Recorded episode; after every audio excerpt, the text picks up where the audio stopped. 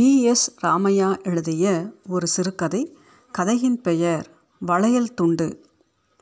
தொட்டதெல்லாம் தங்கமாகும் என்கிறார்களே, அந்த ஜாதி பரமசிவம் பிள்ளை. வாழ்க்கையின் மேடு பள்ளங்கள் யாவும் அவருக்கு பொன் விளையும் பூமி என்றால் பொய்யல்ல. அவர் மன்னிக்க முடியாத தவறுகள் செய்த இடங்களில் கூட அவருடைய குற்றம் பாவிக்கப்படாமல் அவர் தப்பித்துக் கொள்கிறார். நாங்கள் இருவரும் போன 10 வருஷங்களாக நண்பர்கள். இருவர் குடும்பத்தினரும் ரொம்ப அந்யோன்யமாக அளவலாவி குலவுகிறோம். அதனால் எனக்கு அவருடைய வாழ்க்கையை பற்றி ரொம்ப அந்தரங்கமாக அறிய சந்தர்ப்பங்கள் கிடைத்தன. முதலாக அவருடன் எனக்கு அறிமுகம் ஏற்பட்டு நான் அவரது அதிர்ஷ்ட ஜன்மத்தை பற்றி அறிந்த நிமிஷம் முதல் அவரிடம் எனக்கு அசைக்க முடியாத ஒரு மதிப்பு ஏற்பட்டுவிட்டது. அவருக்கு வாய்த்த மனைவிதான் என்ன, எல்லாம் வரப்பிரசாதமாக கிடைத்தவர்கள் போல. சாதாரணமாக என்னைப் போல வாழ்க்கையின் கசப்புகளை அதிகமாக அனுபவித்துள்ள ஒருவனிடம் அவரது களப்பற்ற சந்தோஷ சம்சாரம் பொறாமையைத்தான் எழுப்பும். ஆனால் நான் ஆதி முதல் இன்று வரை அவரிடம் கொஞ்சம் கூட பொறாமைப்பட்டது கிடையாது. அதற்கு என் மனப்பரிசுத்தம், அத்தகைய இழிகுணத்திற்கு இடமே கொடாத என் மேன்மை குணம்தான் காரணம் என்று யாரும் கருதிவிடக்கூடாது. பரமசிவத்தின் சுபாவம், அவருடைய குடும்பத்தினரின் அந்த பொறுமை குணம்தான் அதற்கு காரணம். முதலாக நாங்கள் இருவரும் அக்கம் பக்கத்து வீட்டுக்காரர்கள் என்ற முறையில் தான் அறிமுகமானோம். சிறிது நாட்களில் ஒருவர் வீட்டுக்கு மற்றவர் போக ஆரம்பித்தோம். முதல் நாள் நான் அவர் வீட்டிற்கு போனபோது கண்ட காட்சி இன்னும் என் உள்ளத்தில் தளிராக இருக்கிறது. சார் என்று கூப்பிட்டு கொண்டே உள்ளே நுழைந்தேன். நடையை தாண்டி கூடத்தில் நுழைந்தேன். அங்கே பிரசன்னமான காட்சியை கண்டவுடன் பேசாமல் நின்றுவிட்டேன். பரமசிவம் பிள்ளையின் மனைவி குஞ்சம்மாள் ஒரு ஜருகை வேஷ்டியை முண்டாசு கட்டிக்கொண்டு புடவை இழுத்து சைடில் கட்டாக கட்டிக்கொண்டு அட்டென்ஷன் நிலையில் நின்றிருந்தாள். அவள் எதிரில் 3 சிறுவர்கள் அவளைப் போலவே அட்டென்ஷன் ஆகி நின்றனர். குஞ்சம்மாள் உத்தரவு கொடுத்தாள். Right turn. பிள்ளைகள் வலது பக்கம் திரும்பினார்கள். About turn. பிள்ளைகள் வலதுபுறமாக சுற்றி திரும்பினார்கள். Right turn. மறுபடியும் பிள்ளைகள் நேர் எதிரே திரும்பினார்கள். டிஸ்மிஸ்.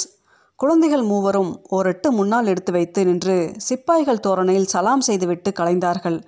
மூவரில் நடுவில் நின்றிருந்த சிறுவன், அவன்தான் பரமசிவத்தின் மகன். 8 வயது இருக்கும். சிரித்து கொண்டே முன்னால் பாய்ந்தான். குஞ்சம்மாள் அவனை ஆவலோடு இழுத்து கட்டி தழுவினாள். ஆனால் அவனை அவள் முத்தமிட முயன்ற சமயம் அவன் எதிரில் நின்ற என்னை பார்த்து விட்டான். அவனுடைய கண்களில் தோன்றிய மாறுதலை கண்டவுடன் குஞ்சம்மாள் திடுக்கிட்டு திரும்பி என்னை பார்த்து விட்டாள். அவ்வளவுதான். அவள் முகத்தில் தோன்றிய குளறலை ஊகித்து கொள்ளலாம். குழந்தையை அணைத்திருந்த கைகள் மின்சார விசையை தட்டினவுடன் துடிக்கும் இயந்திரம் போல தலை முண்டாசை குலைத்து இழுத்தன. ஒரே பாய்ச்சலில் பக்கத்திலிருந்த அறைக்குள் நுழைந்து விட்டாள். சிறுவர்கள் மூவரும் தடுமாறிய சிந்தனையுடன் என்னை பார்த்து கொண்டு நின்றார்கள். பாலு, அப்பா இருக்காரா? பாலு பதில் சொல்லவில்லை. அப்பா, அடுத்த வீட்டு மாமா வந்திருக்காங்க என்று கூவிக்கொண்டே குஞ்சம்மாளின் பின்னாலேயே ஓடினான். அடுத்த நிமிஷம் பரமசிவம் பிள்ளை முகத்தில் புன்னகையுடன் வெளியே வந்தார். வாருங்கள் வாருங்கள், இப்படி உள்ளே வாருங்கள் என்று உபசரித்து என்னை அறைக்குள் அழைத்து கொண்டு போனார். நான் அறையினுள் நுழைந்தவுடன் குஞ்சம்மாள் வெளியே போய்விட்டாள். பரமசிவம் பிள்ளை என்னை அறையில் உட்கார வைத்தார். பின்னர், பார்த்தீர்கள் அல்லவா அமர்க்களத்தை, என் மனைவி ஆண் பிள்ளையாக பிறந்திருந்தால் ரொம்ப பிரசித்தி பெற்றிருப்பாள். இப்பவும் தான் என்ன, அவள் ஆள பிறந்தவள், ஆனால் கொஞ்சம் அளவுக்கு மிஞ்சி பெண்மை கலந்துவிட்டது என்றார். கொஞ்சம் நேரம் வரை பேசி கொண்டிருந்தோம். தரையில் என் காலடியில் கிடந்த ஒரு உடைந்த வளையல் துண்டை தற்செயலாக பார்த்தேன். அதை எடுக்க குனிந்தேன். நான் குனிந்ததை கண்டவுடன் அவருடைய பார்வையும் தேடி சென்று வளையல் துண்டை அடைந்தது. அதை கையில் எடுத்துக்கொண்டு, பார்த்தீர்களா, இப்படி நடுவீட்டில் கிடக்கிறது, யாருடைய காலிலாவது குத்திவிட்டால் என்ன செய்வது என்றேன். பரமசிவம் பிள்ளை கையை நீட்டி அதை வாங்கி கொண்டார். 2 விரல்களால் அதை தூக்கி பிடித்து 2 தடவைகள் நிதானமாக அதை சுற்றி சுற்றி பார்த்தார். பிறகு என்னை பார்த்து புன்னகை செய்தார். உங்களுக்கு அவசரமாக போக வேண்டிய வேலை இருக்குதோ? இல்லையே, ஆனால் கொஞ்சம் சாவகாசமாக இருந்துவிட்டு போகலாம். இந்த வளையல் துண்டை பார்த்தவுடன் எனக்கு பழைய சம்பவம் ஒன்று ஞாபகம் வருகிறது. அது நான் மறந்துவிட்ட ஒரு சம்பவம் அன்று. ஆனாலும் இந்த வளையல் சில்லு என் ஞாபகத்தில் அந்த விஷயத்தை அதிக பசுமையாக ஆக்கிவிட்டது என்று சொல்லிவிட்டு குழந்தைகளை கவனித்தார். அவர்கள் மூவரும் அறையின் மறுகோடியில் நெருங்கி உட்கார்ந்து கொண்டு ஏதோ ஆலோசனையில் மூழ்கியிருந்தனர்.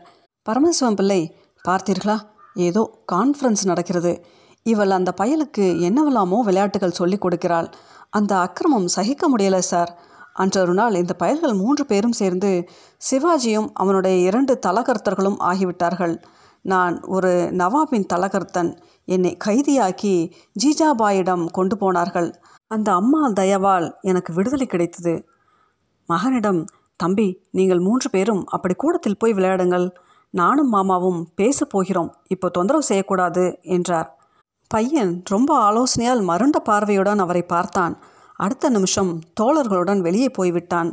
பரமசிவம் பிள்ளை அவர்கள் வெளியே போகும் வரை அவர்களையே பார்த்து கொண்டிருந்து விட்டு திரும்பினார்.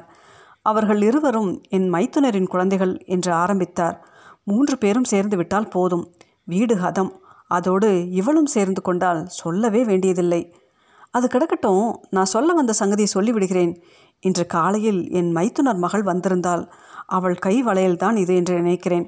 விளையாடும்போது இதிலாவது பட்டு உடைந்திருக்கும். இதை பார்த்தவுடன் எனக்கு அந்த பழைய விஷயம் அதன் முழு வேகத்துடன் நினைவிற்கு வருகிறது. அப்போது நாங்கள் பூனாவில் இருந்தோம். நான் மிலிட்ரி டிபார்ட்மெண்ட்டில் வேலைக்கு சேர்ந்து 1 வருஷம் இருக்கும். பூனாவில் வேலை ஒப்புக்கொண்ட 6ஆம் மாதம் என் மனைவியையும் உடன் அழைத்து கொண்டு போய் வைத்து கொண்டேன். அப்போது அவளுக்கு வயது 19. பூனாவில் நான் குடியிருந்த வீட்டுக்கு பக்கத்து வீட்டில் நம்ம பக்கத்து மனிதர் ஒருவர் குடும்பத்துடன் குடியிருந்தார். அவருக்கு பூனாவில் எங்கேயோ வேலை. அவர்கள் வீட்டில் அவரது தூர பந்துவான ஒரு பாலிய விதவையும் இருந்தால். அந்த பெண்ணுக்கு அப்போது 20 வயதுக்குள் தான் இருக்கும். நல்ல கட்டழகி. தலை நிறைய கூந்தல் ஸ்நானம் செய்து அவள் கூந்தலை உலர்த்தும் போதும் பிறகு அதை அள்ளி முடிந்து விட்டிருந்தாலும் பார்த்தால் அது அவளுடைய மேனி அழகையும் முக விசாலத்தையும் 1000 மடங்கு அதிகமாக எடுத்துக்காட்டும். நான் பூனாவில் தனியாக இருந்த 6 மாதத்தில் என் மனம் அந்த விதவை பெண்ணை நாடியது. முதலில் நான் அந்த எண்ணத்தை சுலபமாக அடக்கிவிட்டேன். ஆனால் நாளாக ஆக அதன் தீவிரம் என் சக்தியை மீறிவிட்டது.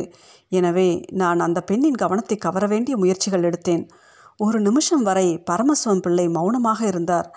அவர் முகத்தில் நிலவொளி நிறைந்த வானத்தில் ஒரு மேகத்திரை தோன்றி சந்திரனை மறைத்துவிட்டு சற்று நேரத்தில் விலகிப்போவது போன்ற ஒரு காட்சி தோன்றியது. மறுபடி பேச ஆரம்பித்தார். அந்த காலத்தில் நான் செய்த பைத்தியக்காரத்தனமான காரியங்களை இப்பொழுது நினைத்தாலும் என் மனம் கூசுகிறது. ஒரு ஆண் பிள்ளை இந்த மாதிரி விஷயங்களில் எவ்வளவு அர்த்தமற்ற அசட்டுத்தனமான காரியங்கள் எல்லாம் செய்து விடுகிறான். எப்படியோ அந்த பெண்ணுக்கும் எனக்கும் நட்பு ஏற்பட்டு விட்டது. அவள் கள்ளங்கபடமற்ற ஒரு வெகுளி. என்னுடைய சத்தாய்ப்பை அவளால் எதிர்த்து நிற்க முடியவில்லை. இருவருக்கும் கள்ள நட்பு ஏற்பட்டது. அவள் என்னை பூரணமாக நம்பிவிட்டாள். 3 மாதங்கள் கழிந்தன. என் மனைவி பூனாவுக்கு வரப்போகிறாள் என்ற தகவலை அவளுக்கு ஒரு நாள் தெரிவித்தேன். அவள் மனம் கலங்கியது. ஆனால் அவள் ரொம்ப பெருந்தன்மையுடன் நடந்து கொண்டாள். எனக்கு இது முதலிலேயே தெரியும், நீங்கள் என்னுடைய உடைமை அல்லவென்று. ஆனாலும் மனசு கஷ்டப்படுகிறது. அந்த பாக்கியவதியின் சொத்தை நான் எப்படி பிடுங்கிக் கொள்ள முயலாம்? இருந்தாலும் என்னை பற்றி கவலைப்படாதீர்கள், எனக்கு கவலையே இராதென்று சொல்ல மாட்டேன். ஆனாலும் உங்கள் சேமத்தை கருதி சமாதானம் செய்து கொண்டு விடுவேன் என்றாள். என் மனைவி பூனாவுக்கு வந்த 2 வாரங்களுக்கு பிறகு ஒரு நாள் அந்த விதவை பெண் எங்கள் வீட்டிற்கு வந்திருந்தாள். அவள் வந்த சமயம் என் மனைவி பின்புறத்தில் குளித்து கொண்டிருந்தாள். அந்த சமயத்தின் நிலைமை என்னை முட்டாளாக்கிவிட்டது. அந்த பெண்ணுடன் சரசமாட ஆரம்பித்தேன். என்னவென்றாலும் அவள் பெண் அல்லவா, ஆகையால் அவள் என்னுடன் பேசக்கூட மாட்டேன் என்று மௌனம் சாதித்து விட்டாள். கடைசியாக நான் அவள் கையை பிடித்து பலவந்தமாக அணைக்க இழுத்தேன். அவள் கையிலிருந்த ஒரு கண்ணாடி வளை நொறுங்கி கீழே விழுந்துவிட்டது. அதே சமயம் என் மனைவி வரும் அரவம் கேட்டதால் அவள் என்னிடமிருந்து திமிரி விடுபட்டு ஓடிவிட்டாள். நான் ஒன்றுமறியாத சாது போல ஏதோ ஒரு புஸ்தகத்தை எடுத்து படிக்க ஆரம்பித்தேன். மேலும் 1 மாதம் கழிந்தது. அந்த விதவை பெண் தேக அசௌக்கியம் அடைந்தாள். அது நாளடைவில் அதிகரித்து ரொம்ப அபாயகரமான நிலைமைக்கு வளர்ந்து விட்டது. அதனால் அவளை இங்கே தமிழ்நாட்டில் அவர்கள் ஊருக்கு அனுப்பிவிட தீர்மானித்தார்கள். இங்கிருந்து யாரோ ஒருவர் அவளை அழைத்து கொண்டு போக வந்திருந்தார். அன்று அவள் ரயிலுக்கு புறப்பட்ட போது என் மனைவி அவர்கள் வீட்டுக்கு போய் வழி அனுப்பிவிட்டு வந்தாள். அதற்கடுத்த நாள் என் பெட்டியில் வைத்திருந்த 100 ரூபாய் நோட்டை காணவில்லை. என்னால் ஆனவரை தேடி பார்த்துவிட்டு இவளை அழைத்து, குஞ்சு, பெட்டியில் இருந்த ஒரு 100 ரூபாய் நோட்டை காணவில்லையே என்றேன். நான் தான் எடுத்தேன் என்றாள். எதற்கு? நேற்று ஊருக்கு போன செண்பகத்துக்கு கொடுத்தேன்.